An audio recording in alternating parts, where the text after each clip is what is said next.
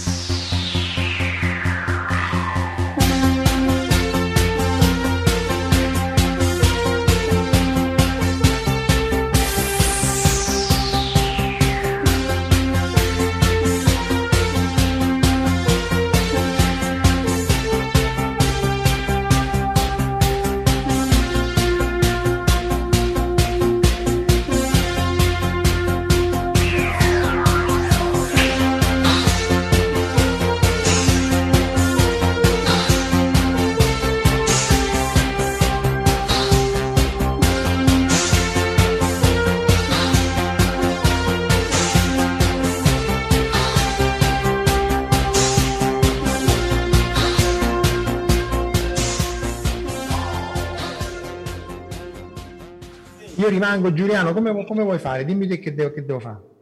Sì, rimani, rimani, mi fai da spalla. Va bene. Ogni tanto. Yes, master. Però pungolami tu, eh, io, mi, io mi taccio perché sennò No- la gente non ne ne può più. possiamo più di Casolini. Eh, esatto, esatto.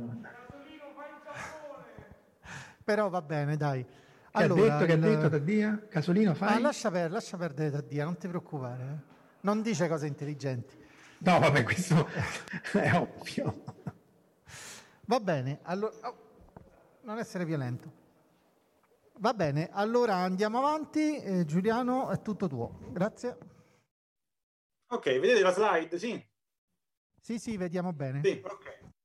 Perfetto, allora, buongiorno a tutti, mi dispiace non poter essere lì di persona, eh, speriamo di recuperare il prossimo anno. Oggi avevo preparato un, un viaggio nelle mappe del cielo, da- dall'antichità al, al futuro. È un viaggio lungo, impossibile da fare con completezza ovviamente, quindi ho selezionato cose che a parer mio sono divertenti e interessanti. La storia dell'astronomia nasce essenzialmente quando nasce l'umanità. L'uomo ha sempre studiato il cielo, ha sempre cercato di dare un senso a quello che vedeva e ha sempre cercato di rappresentarlo, quindi di creare mappe del cielo. Vediamo una prima possibile mappa del cielo, di una parte del cielo almeno, è su un- una zanna di mammut 32.000 anni fa, civiltà aurignaciana, quindi che avevano appena scansato Neanderthal. Quello che vede raffigurato è un uomo che in realtà sembra essere una rappresentazione della costellazione di Orione. Se prendete la costellazione di, Ori- di Orione, me- de- eh, fate muovere le stelle a come erano 32.000 anni fa, perché come vedremo più avanti le stelle si muovono, si spostano di continuo, anche se molto lentamente, ottenete proprio le stesse proporzioni dell'uomo in figura nel, nell'avorio. E quindi sembrava un tentativo di rappresentare la costellazione di Orione non mi stupirebbe più di tanto sapere che ah, persino prima anche Neanderthal hanno fatto rappresentazioni del cielo, anche se non ci sono arrivate. Facciamo un salto di qualche migliaio di anni e vedete questa eh, incisione in una caverna, rappresenta un toro e ci sono dei puntini sopra. I puntini sono stati identificati come le, eh, l'ammassa aperto delle Pleiadi, del quale eh, parleremo tra un pochino. Un ammasso aperto è un insieme di stelle che sono gravitazionalmente legate. È un ammasso di stelle giovani, stelle nate più o meno tutte contemporaneamente, a distanza di qualche milione di anni, e, e quindi al contrario delle costellazioni sono stelle che sono fisicamente vicine. E vedete come l'incisione nella, nella caverna torna con la disposizione astronomica dei due oggetti, il toro e le Pleiadi. Chiaramente questa è una supposizione, non possiamo essere certi che eh, chi ha fatto il disegno volesse davvero rappresentare le Pleiadi, ma la coincidenza è quantomeno curiosa. E se fosse confermata, questo ci direbbe che già 20.000 anni fa in quelle stelle lì vedevano un toro, il che sarebbe davvero incredibile. Fateci caso, le Pleiadi disegnate sulla pietra sono 6, ricordatevi il numero. Facciamo un altro salto, andiamo a circa al 2000 a.C., un disco di metallo che rappresenta il Sole la Luna e alcune stelle che sembrano disposte a caso. In realtà non sono disposte a caso, ma andremo nelle speculazioni, non vi voglio annoiare troppo. Tuttavia ci sono alcune stelle vicine e queste, secondo la maggior parte degli- delle, di chi ha studiato, delle persone che hanno studiato, degli esperti che hanno studiato questo disco, sono di nuovo le Pleiadi. Sono sette questa volta. Facciamo un altro salto, siamo circa al 1000 a.C., Babilonia, ci sono queste stelle di pietra, dove notiamo di nuovo un gruppo di sette stelle, lo vedete? Di nuovo le Pleiadi, e anche qui, se andiamo a ingrandire, ci sono di nuovo sette stelle identificate come le Pleiadi. Esiste anche un mito degli aborigeni australiani che parla di sette sorelle che di nuovo sono state identificate con le Pleiadi, quindi anche eh, in Australia in antichità si osservavano le Pleiadi e si parlava di sette oggetti. E infine passiamo, andiamo un po' più avanti nel tempo, siamo dopo Cristo, qui circa VI secolo. Questo disco cinese rappresenta le 28 case del cielo cinese, che era la divisione del cielo de, de, dell'antica Cina, basata probabilmente sul ciclo lunare. Anche qui compaiono le Pleiadi, probabilmente. Sono di nuovo sette, le vedete sia nel disco, ma le vedete anche qui a destra, nel ritaglino, dove le ho, le ho prelevato da altre mappe cinesi. Di nuovo sette stelle. Perché insisto sul 7? Perché in realtà se avete mai guardato le preghe di notte a occhio nudo, io vi sfido a vederne 7. Ne vedete 5, 4, 5. Se, ne, se siete così bravi da vederne di più, allora non ne vedete 7, ne vedete 9, 10. In realtà realmente le Pleiadi è costituito da un ammasso di qualche migliaio di stelle, sono molte di più, ma a occhio nudo ne vedi se no 4-5. E lo diceva già Ovidio, Ovidio nei fasti dice, descrive le player a un certo punto e dice, si dice siano sette, ma io ne vedo sei qua. Che cos'è successo? È scomparsa una stella? Non c'è mai stata? Ci sono tante ipotesi. Il, il 7 anzitutto è un numero molto simbolico, quindi può darsi che alcune culture abbiano forzato il numero a 7 perché da un punto di vista eh, culturale, religioso, simbolico gli interessava di più. Però qui parliamo di, una, di, di, di società molto diverse, molto distanti nel tempo. E persino l'incisione della pietra ne rappresentava sei, se erano le Pleiadi. Quindi è scomparsa almeno una stella, sembrerebbe. Che cosa è successo non lo sappiamo. Potrebbe essere esplosa una stella, una supernova? Sì, può darsi, perché è vero che sono tutte stelle molto giovani, ma sono anche stelle molto grandi, molto blu. Le stelle molto grandi vivono poco ed esplodono effettivamente come supernova la morte. Tuttavia non vediamo il residuo, una supernova lascia un residuo, lascia una nebulosa e non si osserva. Lascia anche dei, può lasciare anche un buco nero, una stella di neutroni che si può rilevare e non è stata osservata neanche quella. Si parla allora di variabilità a lungo periodo, forse una delle, delle stelle ancora presenti ha un ciclo di variabilità millenario però, perché altrimenti l'avremmo osservato, sono secoli che le Pleiadi hanno queste configurazioni. Ed è curioso, esiste un mito della Pleiade scomparsa, effettivamente della Pleiade rapita nella mitologia greca, esistono molti miti del genere, però è un evento che non è mai stato tracciato chiaramente, non, è mai stato, non esiste una cronaca dettagliata. E questo è curioso perché chi di voi, eh, nella fantascienza ci sono tanti casi di stelle che spariscono e fanno danno, uno dei più recenti è questa bellissima montata di Orville, il quinto episodio della seconda stagione, Avete visto tutti Orville? Io mi auguro di sì. Guardate gli Orville, non guardate Discovery, per favore. E, e in questa splendida puntata eh, un'intera, un'intera cultura, a causa della scomparsa di una stella, giudica maledetti tutte le persone nate sotto il segno zodiacale di quella costellazione e li condanna a una vita misera. E loro per risolvere la situazione riaccendono per finta la stella, dopodiché scappano via di corsa prima che se ne accorgano, perché altrimenti sono dolori. E, e, abbiamo fatto già un piccolo viaggio. Ora torniamo indietro, torniamo a quello che è la nascita dell'astronomia meglio documentata, meglio, meglio narrata che ci è rimasta. Andiamo a eh, intorno al 1000 a.C. in Babilonia scrivono il Mulapin, è il primo trattato astronomico di una certa completezza che ci è arrivato, e vedete è scritto su quella tavoletta. E più o meno coeve sono rappresentazioni del cielo circolari, come questi due frammenti che vedete qua che messi insieme facevano dei dischi. Che cosa ci dicono sia i dischi che la tavoletta? Vi ho, vi ho messo un estratto sopra. Si usano essenzialmente come calendari. Ti dice eh, il primo giorno di questo mese, Nisannu, eh, diventa visibile questa, questa stella, questa costellazione. Ci sono anche The Stars, vedete, The Stars sono di nuovo le Pleiadi, sono molto importanti e molto usate. Che significa diventa visibile? Eh, per capirlo devo parlarvi del concetto di levata eliaca, che è un concetto che chi, è, chi della TV estrofilo certamente lo conosce, ma che l'uomo comune ormai non conosce più, mentre nell'antichità chiunque lo conosceva. Se parlo troppo in fretta, se non si capisce, fermatemi. Eh. E, e avete, avrete sicuramente fatto caso che ci sono delle stelle che si vedono tutto l'anno e delle stelle che si vedono solo in alcune stagioni. Questo è dovuto ovviamente al movimento della Terra intorno al Sole. In quello che osservavano gli antichi è che c'erano delle stelle che piano piano durante la notte scendevano e poi a un certo punto non si vedevano più di notte. E dopo un momento in cui la stella non si vedeva più, ricominciava a comparire poco prima dell'alba, la vedevano bassa. Questa era la levata eliaca della stella, cioè il momento in cui la stella risorgeva dopo essere scomparsa per giorni, mesi, a seconda della stella. Avevano un'importanza culturale le levate eliaca spaventose, segnavano il tempo. Le levate eliache di alcune stelle venivano usate, ad esempio, per sapere quando andavano seminati i campi o quando andava, raccol- andava fatto raccolto. La levata eliaca delle Pleiadi, ad esempio, nel, in Mesopotamia, indicava il periodo delle alluvioni.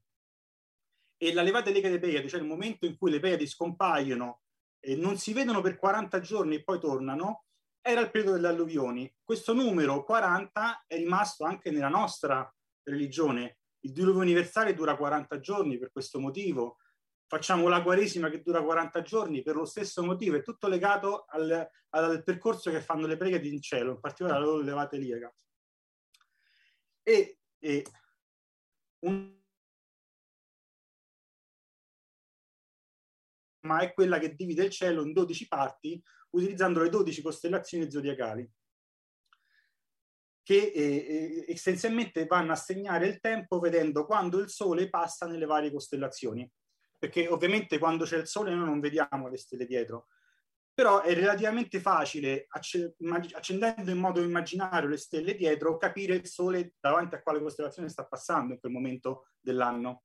E questo segnava il tempo per gli antichi ed era il calendario più usato. Questo che vede qui è un antico calendario costituito nel Museo della Civiltà Romana. Vedete che c'erano i pioli dove mettere il, il momento preciso. I mesi erano segnati dai segni zodiacali. I giorni sono 30 perché il, l'arco di 360 gradi, il cerchio veniva diviso in 12 porzioni di 30 gradi l'uno e quindi un grado per ogni giorno. Per questo il mese tipico è di 30 giorni. E poi sopra abbiamo i pianeti, da sinistra a destra, Saturno, Sole, i pianeti dell'antichità ovviamente, Saturno, Sole, Luna, Marte, Mercurio, Giove, Venere, ossia sabato, domenica, lunedì, martedì, mercoledì, giovedì e venerdì. D- domenica non per niente, nei paesi anglosassoni ancora si chiama Sunday, il giorno del sole. E chi di voi leggeva Topolino negli anni 90 probabilmente ha, ha avuto un, una campanella che si accendeva guardando questa forma qui e anche queste altre forme circolari. Non potete non ricordarvi una delle più belle storie di Topolino a parer mio, la ricerca della pietra zodiacale, dove i nostri eh, topi e paperi insieme, congiunti, dovevano raccogliere questi frammenti di pietra zodiacale. Non per niente il dottor eh, Pitagoricus, credo che si chiamasse, diceva che è di origine assiro-babilonese, perché è da lì che viene tutto. Le costellazioni vengono canonizzate in un contesto assiro-babilonese e poi congelate per sempre dalla, dai, dalla Grecia, dagli astronomi greci. Facciamo un altro salto, andiamo uh, alle soglie, del, siamo circa nel 50 a.C., questo piacerà molto agli amanti di Stargate, è lo zodiaco di Dendera, conservato nel Museo del Louvre, un basso rilievo egizio ed è anche questa una mappa completa del cielo. È databile perché è stato relativamente facile riconoscere le costellazioni e i pianeti e sono rappresentati due eclissi, un'eclissi di Sole e un'eclissi di Luna. E ricostruendo la posizione dei pianeti e delle costellazioni durante l'eclissi si è capito l'anno. Le due eclissi fotografate in questo bassorilievo sono del 25 settembre del 52 a.C. e il 7 marzo del 51 a.C e si sono anche capite le varie costellazioni come sono state raffigurate. Per cui già abbiamo una mappa completa del cielo del 50 a.C. In realtà ne abbiamo anche una più vecchia, in una copia però più tarda, che è l'Atlante Farnese. Non so se qualcuno di voi l'ha mai vista al Museo Archeologico Nazionale di Napoli. L'Atlante Farnese, recuperato, se non sbaglio, ai termini di Caracalla. È una copia romana di un originale greco più antico e rappresenta tutto il cielo sono rappresentate tutte le costellazioni e quello che si è capito, tra un po' vi spiegherò come, è che il cielo rappresentato qui è quello eh, descritto da Ipparco nel secondo secolo a.C. Ipparco è il, probabilmente il più grande astronomo dell'antichità che eh, creò un catalogo completo di stelle, erano circa un migliaio, mettendo insieme osservazioni anche babilonesi, in particolare le osservazioni sulle elevate iliache di cui ho parlato prima. Mettendo insieme tutta questa osservazione si accorse di una cosa, si accorse che la posizione relativa di Sole e costellazioni durante l'anno, ad esempio la posizione degli equinozi, gli equinozi è quando il, il Sole, eh, si può dire in tanti modi, detto in breve, è quando il Sole sorge esattamente a est e tramonta esattamente a ovest. In realtà la definizione più corretta è quando il Sole nel punto li intercetta dal piano equatoriale, cioè il piano che si ottiene allargando la, il piano dell'equatore, e il piano dell'eclittica, che è il piano in cui si muove apparentemente il Sole, in realtà è il piano in cui orbita la Terra intorno al Sole. Questi equinozi si spostavano nel tempo, per questo parla di precessione degli equinozi. Cosa aveva capito oh, il Park? Aveva capito in particolare che l'asse di rotazione della Terra si muove come fa una trottola che sta rallentando essenzialmente. Quindi la nostra posizione, eh, il nostro punto di vista cambia nel tempo. È un modo molto lento, per fare un giro completo ci vogliono 25.000 anni, però questo causa uno spostamento delle posizioni relative di, eh, di Terra, Sole e eh, costellazioni. Appunto, quello che vediamo è che gli equinozi vanno indietro, in particolare l'equinozio di primavera, ad esempio, era uh, quando il Sole era nell'Ariete, adesso già ai tempi di Parco stava uscendo nell'Ariete, al nostro tempo eh, l'equinozio avviene quando il Sole è nella costellazione dei pesci, appunto è tornato indietro, questa è precessione degli equinozi. Opere di Parco non ci sono arrivate, ci sono arrivate indirettamente perché citate da altri autori, però osservando bene l'Atlante Farnese e andando a ricavare, a ricostruire tutte le costellazioni, a ricavare la loro posizione rispetto ai meridiani paralleli tracciati, è stato possibile datare la, la mappa utilizzata per fare questa, questa scultura e la datazione dice che l'anno in cui è stato, cui è stato fotografato il cielo per fare la scultura è all'incirca il 125 a.C., più o meno 55 anni, che torna benissimo con il parco. Quindi in realtà ci è arrivato il catalogo di parco ed è in quella scultura lì. Perciò l'insegnamento che dovete trarre è eh, se tenete al vostro lavoro, alla vostra tesi di dottorato, di laurea, quello che è, scrivetelo nel marmo perché così resta, altrimenti verrà perduto. In realtà il catalogo di Park, come vi dicevo, ci è arrivato anche indirettamente, c'era indirettamente in quest'altra mappa stellare, apparentemente più deludente perché sotto forma di tabella, in realtà vi devo deludere, per lo più le mappe stellari sono sotto forma di tabella perché è il metodo di gran lunga più efficiente di contenere informazioni piuttosto che una rappresentazione bidimensionale, può mettere molte più dimensioni una tabella. Questa è una tabella che viene dall'Almagesto di Tolomeo. Tolomeo è un astronomo di Alessandria d'Egitto, siamo nel secondo secolo d.C. questa volta, e eh, Tolomeo fe- fece un'opera mastodontica. L'Almagesto essenzialmente rappresenta la Bibbia dell'astronomia dell'antichità.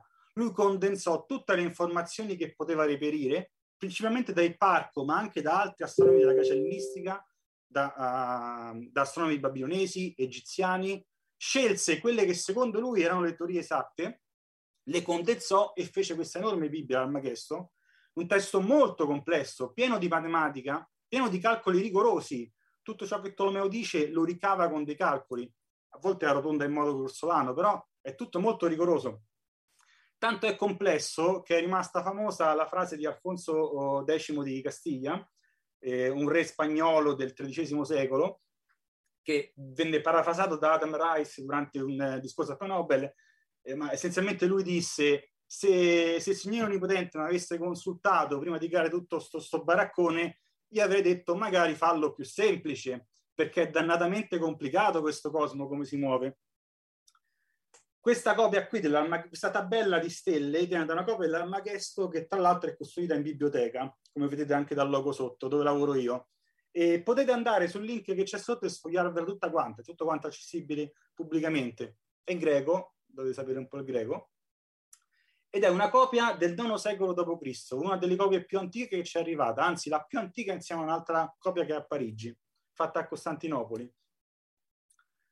Tolomeo, tra le altre cose che fa, congela la lista di stelle dell'antichità e congela definitivamente le 48 costellazioni canoniche, indicando ogni stella a quale costellazione appartiene, e da lì in poi tutto rimase congelato. Il modello di universo di Tolomeo è molto complesso, non ve lo posso spiegare tutto, anche perché mette insieme anche nozioni della, di fisica aristotelica. Essenzialmente l'universo di Tolomeo è fatto così, ci sono i quattro alimenti aristotelici e poi sono gli elementi, c'è la quintessenza, l'etere, di cui è fatto tutto il resto, il mondo sovralunare, e quindi ci sono i pianeti, eh, nell'ordine che vi ho detto anche prima, eh, c'è, no non ve l'ho detto, scusate, c'è Luna, um, c'è eh, Mercurio, Venere, Sole, Marte, Giove, Saturno e poi la sfera delle stelle fisse. Tolomeo, raccogliendo dati e misure fatte da altri astronomi prima di lui, in realtà ci dà anche delle dimensioni di questo cielo. Senza dirvele tutte, vi dico che la dimensione, che la dimensione complessiva, ossia la distanza tra la Terra e le stelle fisse, è pari, secondo Tolomeo, a 20.000 raggi terrestri. Se fate i conti, sono, ecco lì, 127 milioni e mezzo di chilometri, ossia meno della distanza vera Terra-Sole, che è 150 milioni grosso modo. Era quindi un universo estremamente piccolo ma estremamente complesso, perché utilizzando il punto di vista sbagliato, tra virgolette, ossia quello con la Terra che sta immobile, è costretta a far fare dei giri complessi ai pianeti per far tornare tutti i movimenti. Un modello quindi complesso, ma che aveva l'incredibile pregio di funzionare. Ancora oggi, se prendete l'Almagesto, correggete per la pressione degli equinozi, vi può ottenere delle previsioni su dove si trovano i pianeti e funziona. Lui vi dirà dove si trova il pianeta. Il testo funziona ancora oggi. Ebbe un successo spaventoso e un successo ancora più spaventoso l'ebbe una specie di riassunto che lui fece, chiamato Le tavole manuali. Prese le, eh, le nozioni più importanti dell'Armaghesto, le inserì in un libello molto più snello, senza tutta la teoria dietro, per la teoria diceva andate per leggere l'Armaghesto, e forniva una serie di tabelle e diagrammi che permettevano di prevedere la posizione di Sole, Luna, i pianeti e le stelle durante l'anno e funzionava benissimo. Quindi il pregio di Tolomeo è che ha condensato tutto e ce lo ha trasmesso. Ebbe talmente tanto successo, fu copiato talmente tante volte che noi abbiamo copie complete dell'Armaghesto, delle tavole manuali, in, in, in più lingue. Il, il, torto che fece Tolomeo alla storia dell'astronomia e della scienza è che scelse lui quelle teorie che secondo lui erano esatte cancellando o denigrando tutte le altre, di alcune teorie noi sappiamo l'esistenza solo perché Tolomeo le denigra nel suo testo, e, e quindi queste, tutti i testi che, che mostravano le altre teorie non furono più copiati, non erano più utili, l'Armagesto funzionava bene, era quello giusto, copiamo solo quello, il resto buttiamo tutto. E questo ha fatto sparire tante cose. Sa- abbiamo faticosamente ricostruito, ad esempio, vi dico solo questo, che c'erano, c'erano un filone di ricerca nella Grecia ellenistica di persone che seguivano la teoria di Aristarco di Sama, la teoria eliocentrica. Era stato anche elaborato il modello eliocentrico, non sappiamo a che grado di complessità perché non ci è arrivato nulla. Però era un mondo molto meno compatto e omogeneo di quanto può sembrare leggendo il solo Romeo. Andiamo avanti, in particolare nel, nelle tavole manuali ci sono soprattutto tabelle ma anche diagrammi Ve ne voglio fare vedere uno perché ci sono, oh, ci sono particolarmente eh, affezionato e, e, trovo che sia molto bello. Questo è il diagramma delle ampiezze ortive o delle ortive amplitude. Sembra molto complicato, in realtà dice una cosa molto semplice, ti aiuta a predire dove sorge e dove tramonta il sole nei vari periodi dell'anno. Tra un po' vedremo come funziona, ve lo faccio proprio utilizzare. Intanto, come tutte le, le, le, tavole manuali, ha avuto un successo spaventoso. Vi faccio vedere un po' di esemplari dello stesso diagramma fatti dall'ottavo al sedicesimo secolo. In, in, tutte le lingue abbiamo in, eh, in siriaco, in greco, in latino, in ebraico, in arabo, c'è di tutto. Quindi ebbe un successo spaventoso questo diagramma. Come funziona? Qui vedete una traduzione in inglese. Allora, ci sono sette cerchi concentrici. In, all'esterno ci sono rappresentati i segni zodiacali, però non nell'ordine canonico. Vedete, si, alcune, alcune, linee sono associate a due segni, altre a un segno solo. Tra un po' vedremo perché. I, i, in realtà è spiegato molto bene l'uso del diagramma nell'Almagesto, perché è presente anche lì. le sette linee concentriche, i sette cerchi, rappresentano sette latitudini terrestri. Vedete che sono anche scritte. Sette latitudini che Tolomeo prese come, eh, secondo lui, eh, ehm, contenenti buona parte del mondo civilizzato dell'epoca. In realtà poi Tolomeo dà tutti gli strumenti per fare lo stesso conto anche sopra e sotto eh, queste latitudini e funzionano. Però te le riassume in questo diagramma solo per quel range lì. Alle sette latitudini per ogni segno zodiacale si associa un numero, come vedete. Quel numero ti va a dire dove sorge e dove tramonta il sole, la distanza in particolare in gradi dall'est e dall'ovest, il punto in cui sorge e tramonta il sole. Non so se avete mai provato a fare l'esperimento fatto in queste foto che vedete sulla sinistra, a fotografare il sole all'alba o al tramonto sempre dalla stessa posizione. Se lo fate durante l'anno, vedete che il sole compie un moto compie un moto proprio dovuto all'orbita, al rotare della Terra intorno al Sole. In particolare il Sole sorge esattamente a est e tramonta esattamente a ovest a marzo e a settembre, i due equinozi, altrimenti sorge sempre un po' distanziato da est o da ovest. Questa, questo diagramma contiene i numeri che indicano, saputa la latitudine, ti dicono dove, dove sorgerà il Sole. Per cui, ad esempio, usiamo un attimo insieme, a marzo il sole sorge all'equinozio, quindi non so se posso farvi vedere la freccia del mouse, no, non me la fa vedere. Ah, perché ho due schermi. Comunque, a marzo siamo alla, alla linea quella piatta, la, linea orizzontale, il, sole, eh, eh, il numero corrispondente è zero, vedete nel diagramma a sinistra, perché il sole sorge esattamente a est. Poi ad aprile il sole entra nel toro e il sole sorge a 17 gradi e 47 primi dall'est, poi passiamo ai gemelli e così via facendo tutto quanto il percorso, ti dice ogni momento, ogni periodo dell'anno dove sorge e dove tramonta il sole. La cosa che mi ha colpito tanto di questo diagramma è che al contrario di tanti altri diagrammi e tabelle, questo è direttamente utilizzabile senza dover fare nessun aggiustamento. Perché? E qui faccio la domanda a, a Marco. Io sono nato il 6 giugno 1980. Di che segno zodiacale sono? aspetta che sono mutato, di, di, di, di, chi che ne so i segni zodiacali? Dico, giugno? Sono nato il 6 giugno 1980. Eh, che c'è? Io sono toro che è aprile, che, che sarà? Uh... Lo dico io, sono gemelli. Eh. Perché sono dei gemelli io? Penseresti perché, per, per, magari, magari, lo sapete tutti, eh? però perché il sole era nei gemelli quando sono nato. Eh, no. no, manco per niente. Perché quando c'è un fratello. Nato, il sole era nel toro, non nei gemelli. Perché si dice che io sono gemelli? Perché in realtà le, le, i, i, confini temporali del passaggio del Sole nelle costellazioni sono stati congelati a circa 2000 anni fa, a quando l'ha fissati il parco, quando l'hanno fissati i babilonesi, ignorando il, il, la precessione degli equinozi che è seguita dopo. Questo mi ha colpito il diagramma. Se io ti dico Sole nell'Ariete, tutti noi pensiamo allo zodiaco astrologico, quindi al periodo che va dal 21 marzo al 20 aprile. Infatti l'equinozio è il 21 marzo. Ignoriamo la precessione degli equinozi perché abbiamo mantenuto questa convenzione. E questa cosa mi ha colpito tanto. Questo è quindi un, il passaggio del Sole nelle costellazioni è rimasto un calendario universale che è sopravvissuto al cambiamento di culture, di tradizione, al crollo di imperi ed è ancora fruibile tutto sommato perché abbiamo preservato questa conoscenza tutti quanti. E questo mi ha colpito tanto.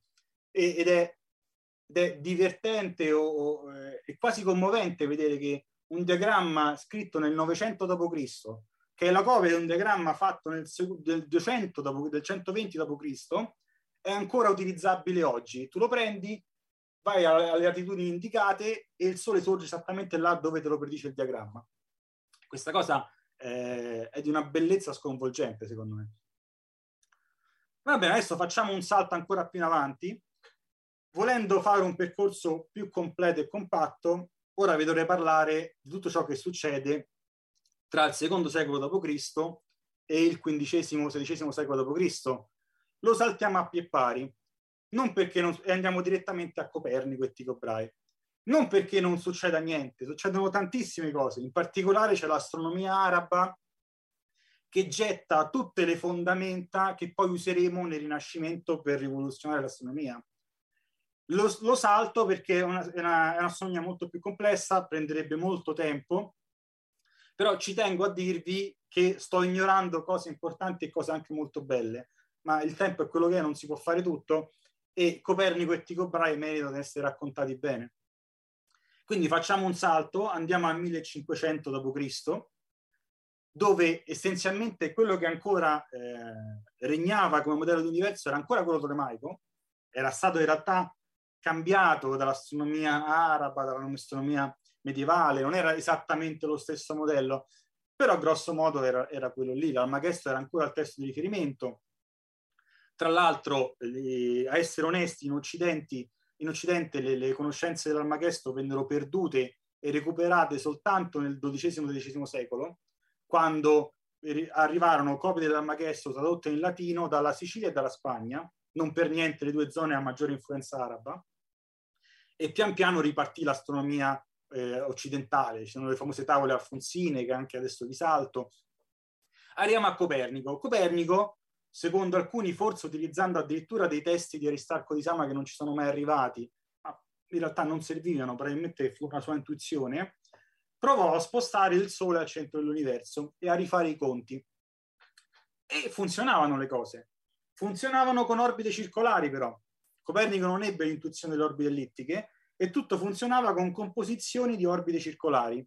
E nel farlo, tra l'altro, usa uh, teoremi matematici definiti dagli arabi, di nuovo per dire quanto hanno contato gli arabi in realtà.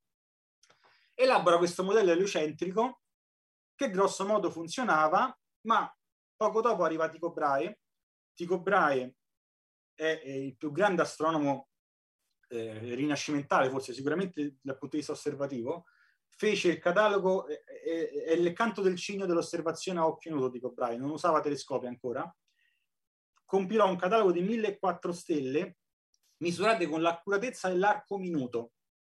Il cielo si divide in gradi, per capire quanto è grande un arco minuto, considerate che la Luna è grande circa mezzo grado, luna piena un arco minuto è un sessantesimo di grado. Tycho Brahe arrivò a questa accuratezza qui senza usare telescopi. E a questa accuratezza qui il modello di Copernico non funzionava, prevedeva le posizioni sbagliate. Tycho Brahe disse no, eh, secondo me il modello giusto è questo sulla destra. Il modello di Tycho Brahe prevedeva che eh, Luna e Sole rotassero attorno alla Terra, tutti gli altri pianeti rotassero attorno al Sole e a, intorno c'erano di nuovo le stelle fisse. Un universo che per dimensioni era simile a quello di Tolomaico, ma cambiava la struttura, quindi. Ed era un modello rivoluzionario perché fino a, fino a, fino a, fino a Tycho Brahe l'universo era fatto di sfere concentrici che non si potevano mai trapassare. Invece in Tycho Brahe le orbite si intercettano, le sfere, si, le sfere di cristallo si rompono. Era un modello a suo modo molto rivoluzionario e, e perché quindi Tycho Brahe rifiutava Copernico? Per due motivi. Il primo era che il suo modello funzionava meglio. E infatti è quello che, venne, che per un po' fu, più affermato. Il secondo motivo era strettamente scientifico e assolutamente non filosofico né religioso. Tycho Brahe diceva se è la Terra che gira attorno al Sole, allora le stelle fisse io le devo vedere spostarsi durante l'anno per l'effetto noto come parallasse. Che cos'è l'effetto di parallasse? Se la Terra si muove intorno al Sole e io guardo due stelle, una più lontana e una più vicina, durante l'anno quella più vicina deve muoversi rispetto alla più lontana. È la stessa cosa che vedete voi se osservate un oggetto vicino e uno lontano con i due occhi e chiudete uno dei due occhi alternati. Vedete l'oggetto più vicino muoversi alternando i due occhi.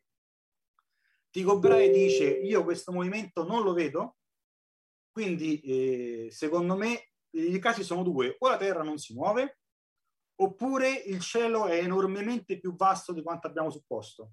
Ma questo è ridicolo, perché dovrebbe essere così vasto e così vuoto il cielo? Rifiuto questa ipotesi.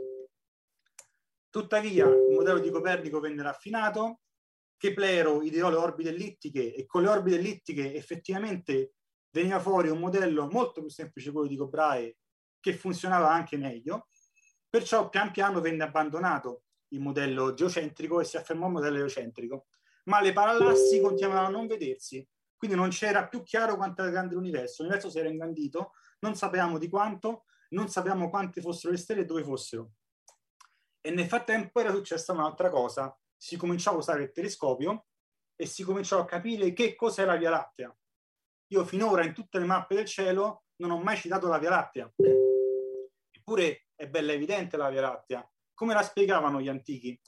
Essenzialmente la spiegavano uh, per lo più come un fenomeno sublunare. La Via Lattea non è qualcosa che sta nella quintessenza, quindi nel, sopra la Luna, nelle sfere esterne, è qualcosa che sta sotto, è dovuto ad attrito, qualcosa che ha lasciato una scia, forse una cometa. Secondo altri erano stelle oscurate della Terra e questo effettivamente era vicino come, come interpretazione. Sciolse ogni dubbio Galileo che osservò la velatta col telescopio e disse signori queste sono stelle, sono tantissime stelle tutte vicine e noi a, appaiono in questa struttura qua. E quindi l'universo non solo si era ingandito, era anche diventato più complicato. Le stelle non erano, sfere, non erano, non erano disposte a sfera, avevano una struttura più complessa perché stavano concentrate in questa linea. Che cosa succede? Come è fatto davvero l'universo? Cominciarono a farsi varie misure. Non si vedeva ancora la parallasse, quindi non si aveva idea della, della terza dimensione, era tutto ancora schiacciato su una sfera. Ma secondo Wright, siamo nel Settecento, noi vediamo la Via Lattea come una striscia perché il cielo effettivamente, eh, perché noi siamo immersi dentro.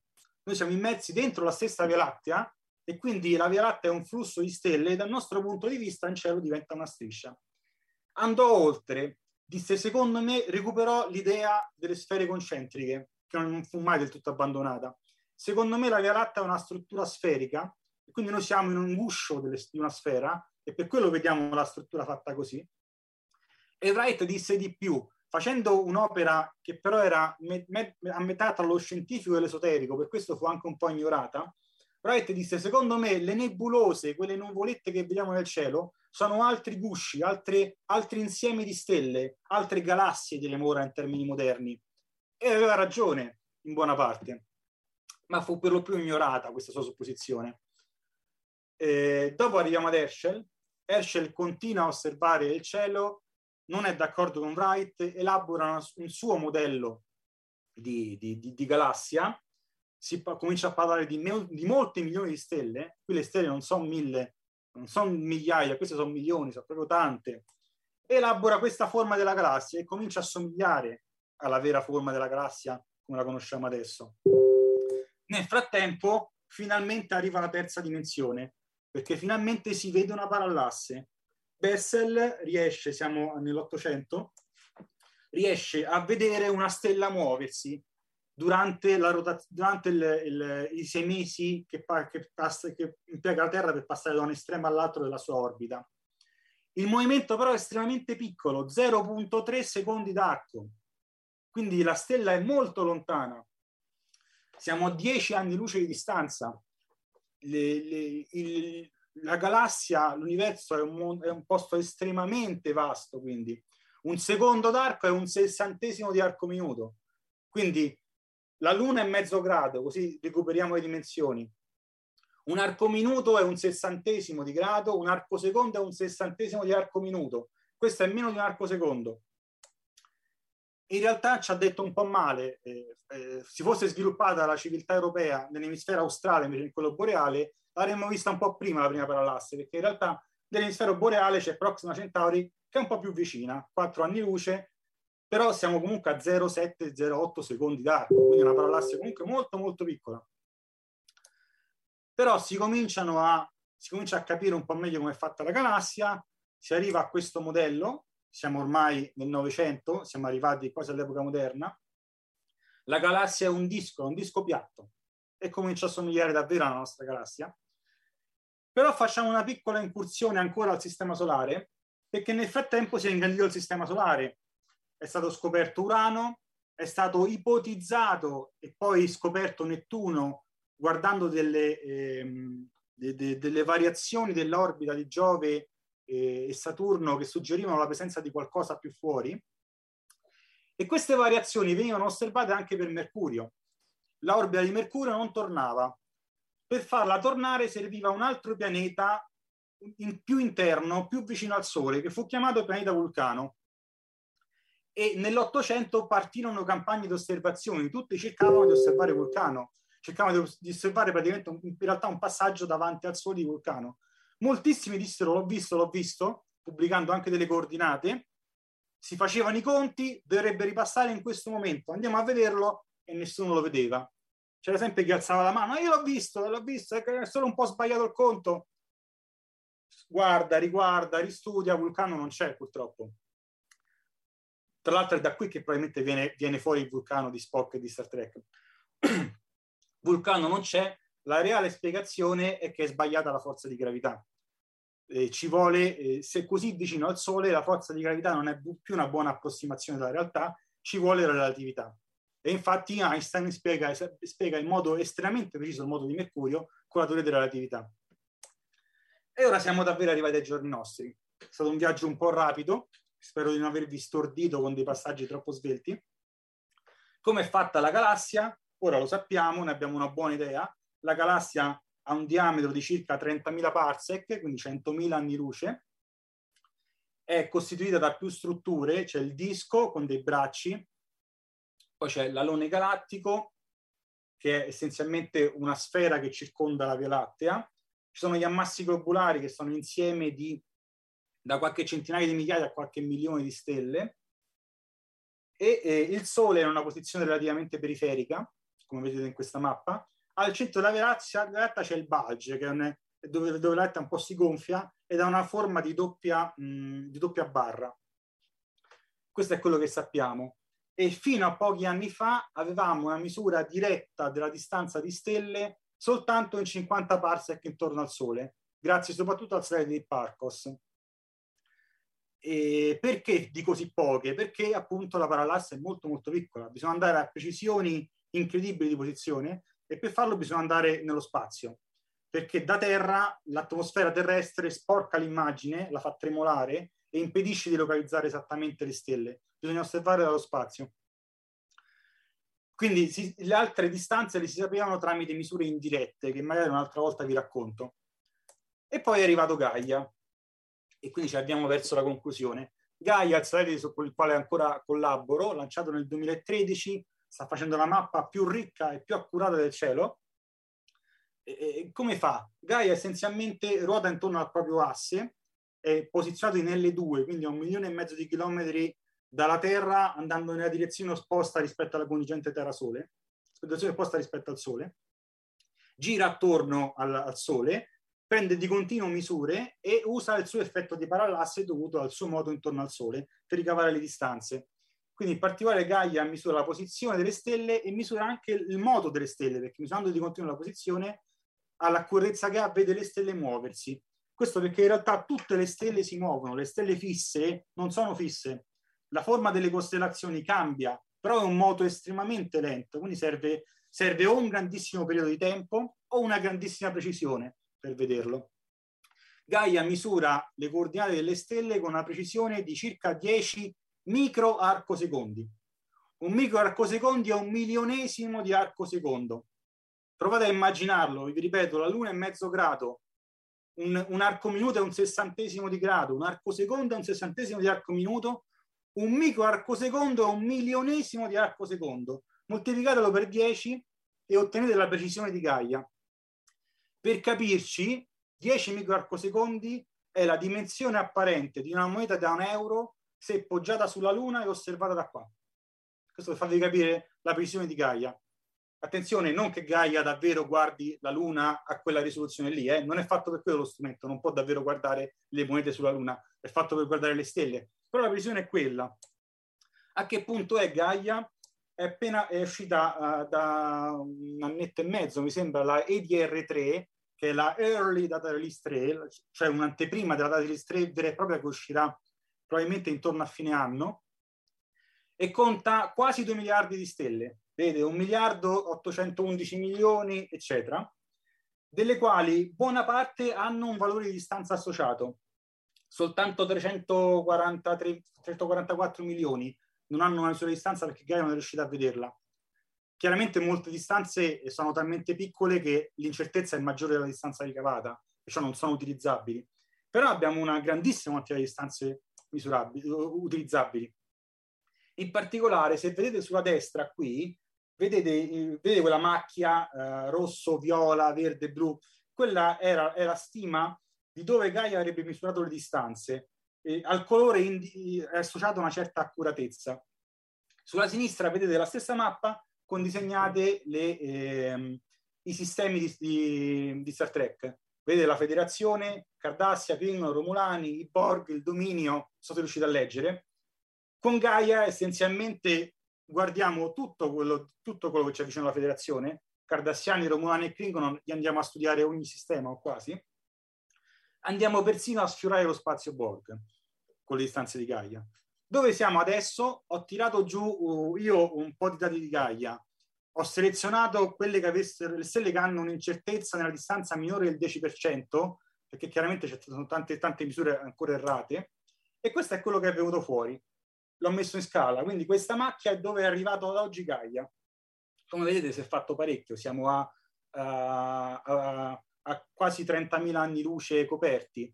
Ovviamente si copre meglio andando ai lati che andando sopra e sotto. Questo perché ai lati c'è meno polvere, quindi si va più lontano.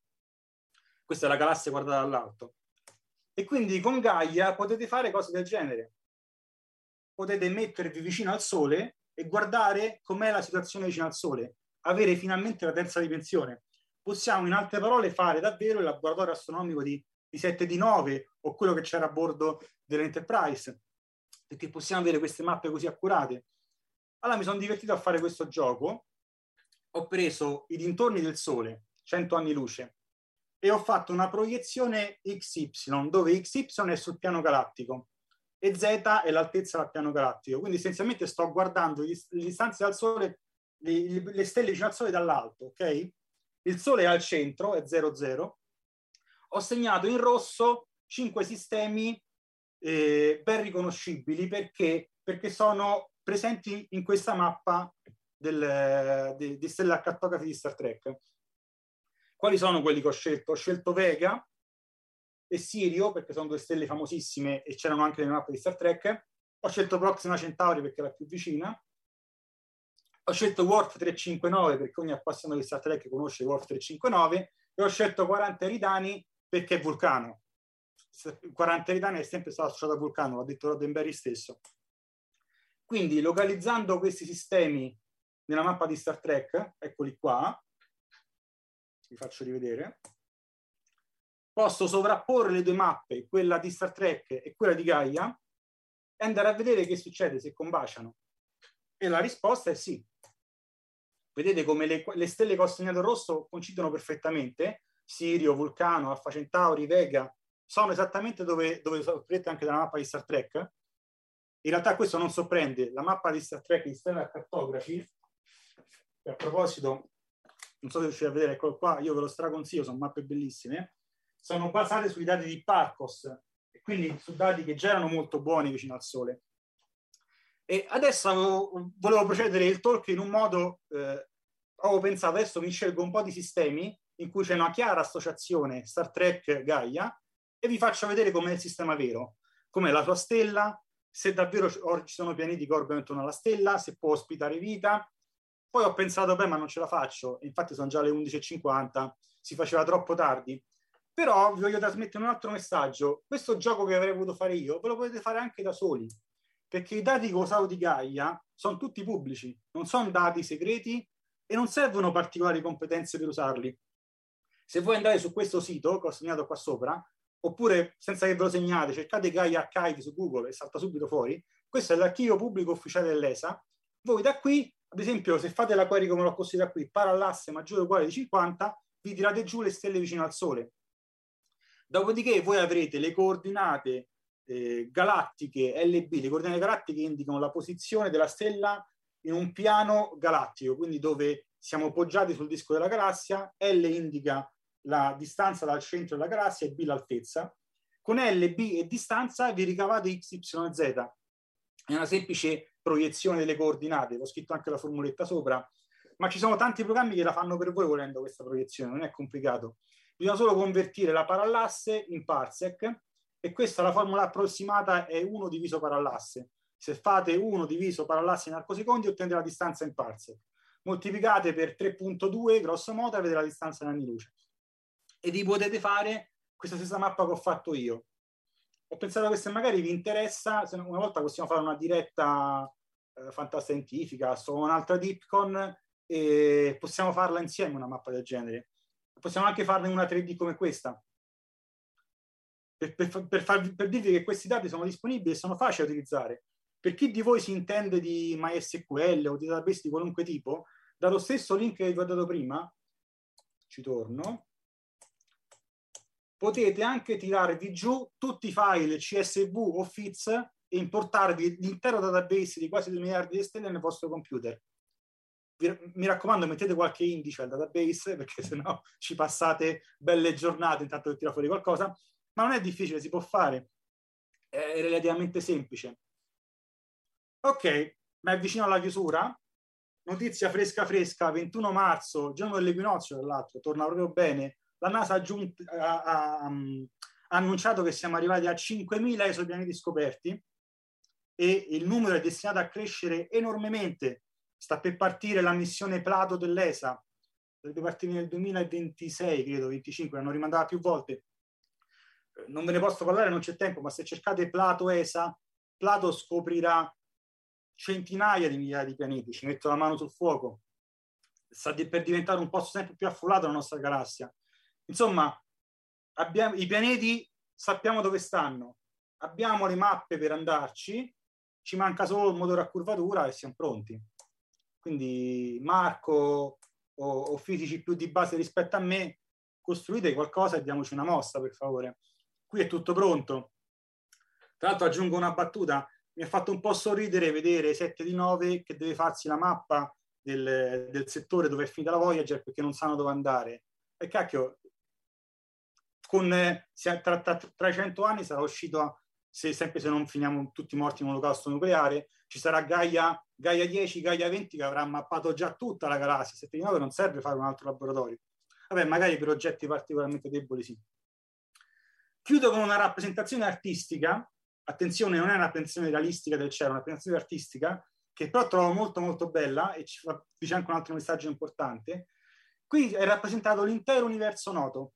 Vedete i pianeti, le galassie più vicine, dopodiché le galassie più lontane che sono fatte a una struttura d'albero e infine si arriva alla superficie di ultimo scattering al Big Bang. Questa mappa schematica ci dice una cosa molto importante che io finora non vi ho detto, ma che probabilmente già sapete, guardando oggetti sempre più lontani si guarda indietro nel tempo. Quindi la storia dell'universo la si può tracciare semplicemente ingrandendo di più.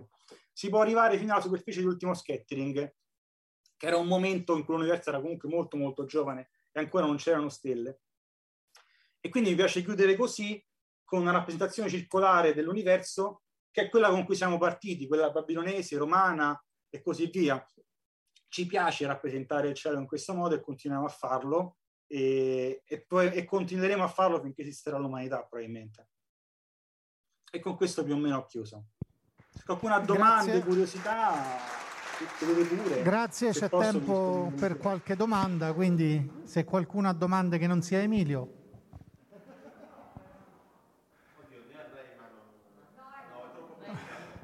Siamo in attesa di domande, aspetta, arriveranno, arriveranno. Eccola. No, eh, no questa la dirai al microfono così ti registriamo. Ah, Buongiorno, mi chiamo Flora e volevo chiedere al dottor Giuffrida e al dottor, eh, se si chiama dottor, non so come si chiama, Casolino, se è vera la notizia che ho sentito recentemente su vari siti che la Terra è piatta. Grazie.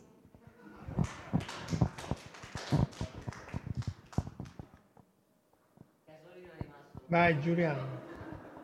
Allora, eh, la terra piatta è un mito essenzialmente dovuto all'illuminismo francese.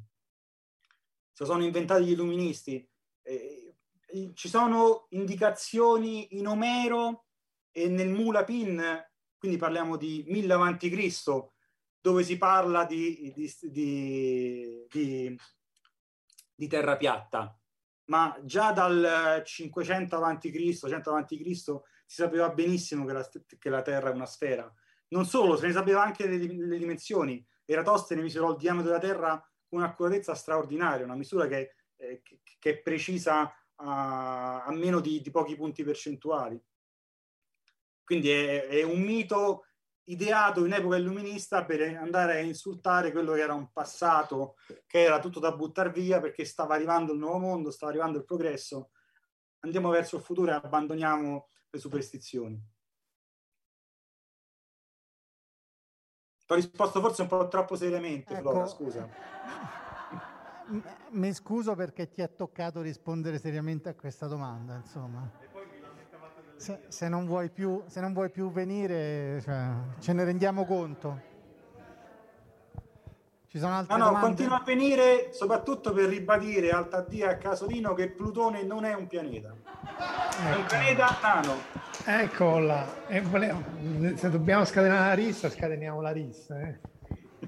Eh, purtroppo il tempo sta per scadere. Allora, l'anno prossimo faremo una rissa dal vivo, va benissimo. Allora, ci sono altre domande?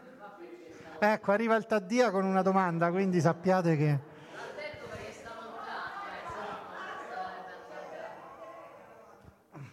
Niente, abbiamo annullato il Taddia fortunatamente. Che comunque faccio presente, faccio presente che è stato assente per tutta la conferenza. Ecco. Con la conoscenza... Ah, devo togliere?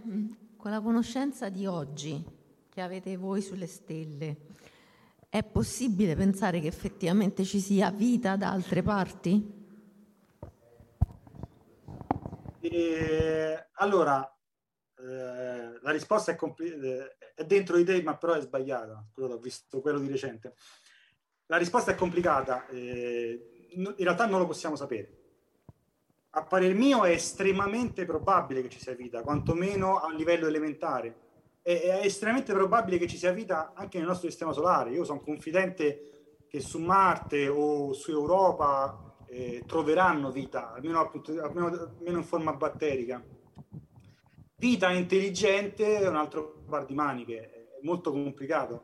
Ci sono tante condizioni che devono aggiustarsi per avere una vita intelligente e, e sviluppata come la nostra, sempre assumendo che siamo intelligenti e sviluppati.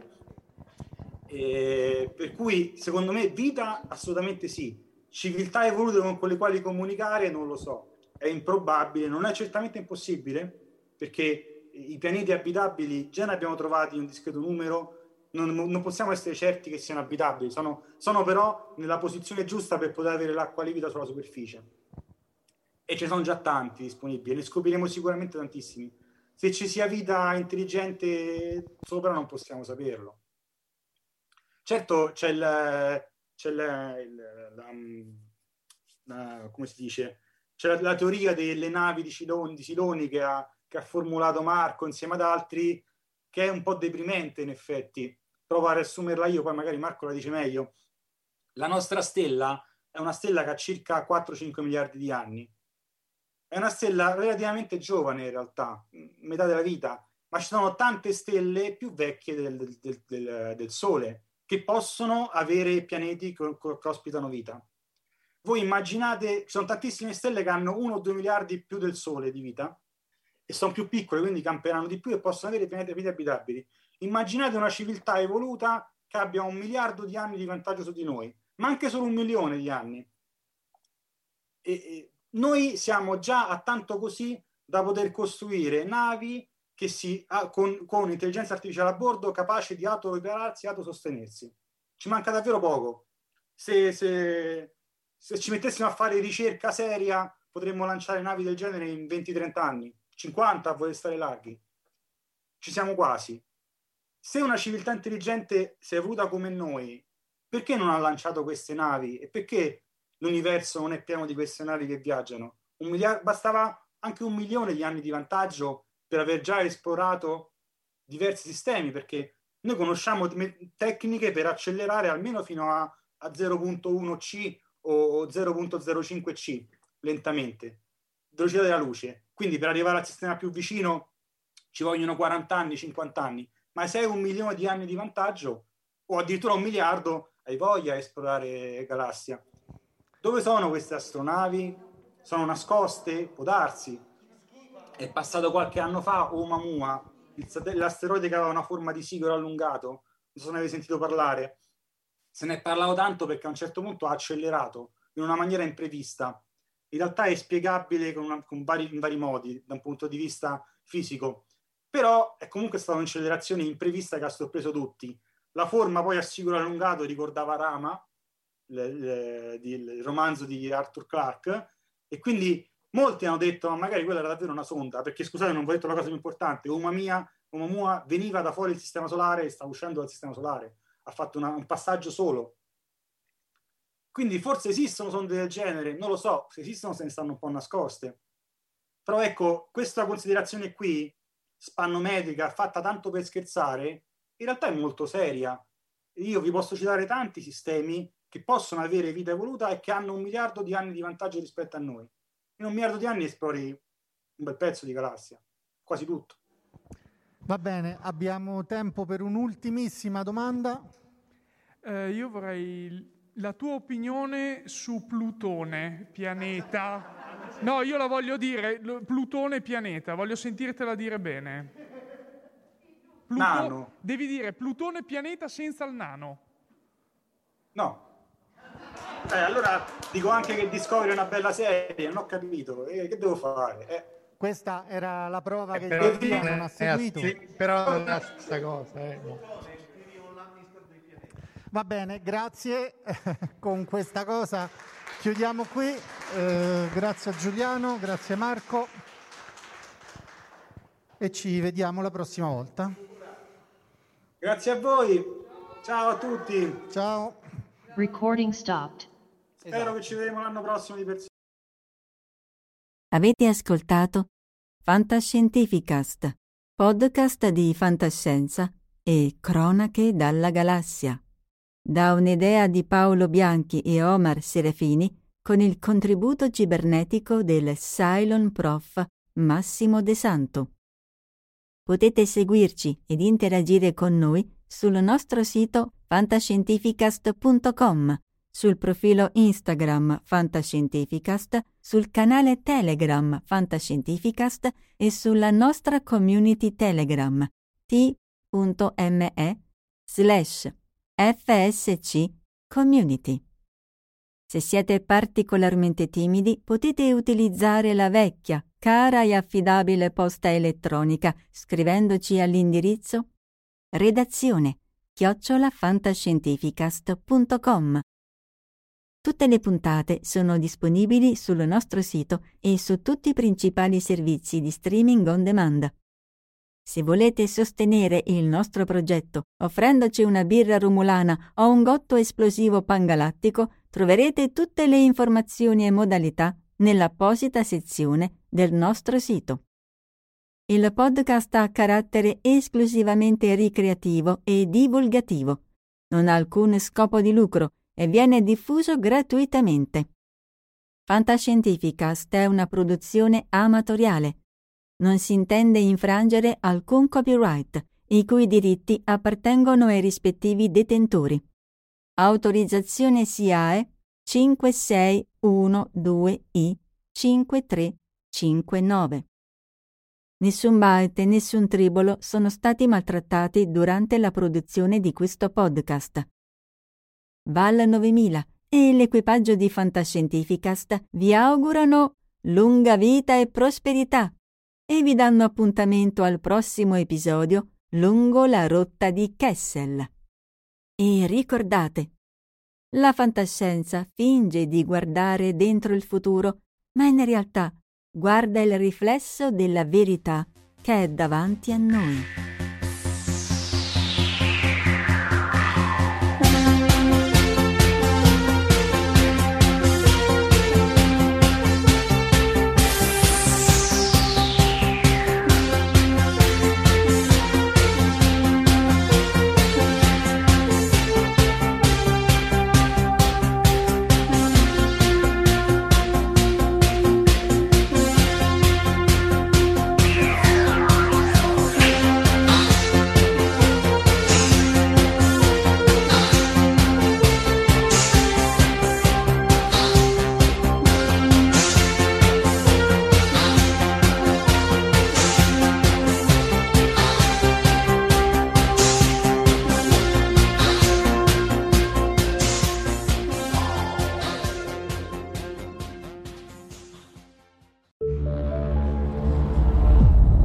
Fantascientificast, podcast di fantascienza e cronache dalla galassia. Everybody in your crew identifies as either Big Mac Burger, McNuggets, or McCrispy Sandwich, but you're the filet fish Sandwich all day. That crispy fish, that savory tartar sauce, that melty cheese, that pillowy bun. Yeah, you get it every time. And if you love the filet of fish, right now you can catch two of the classics you love for just $6. Limited time only. Price and participation may vary. Cannot be combined with any other offer. Single item at regular price. Ba da ba ba ba.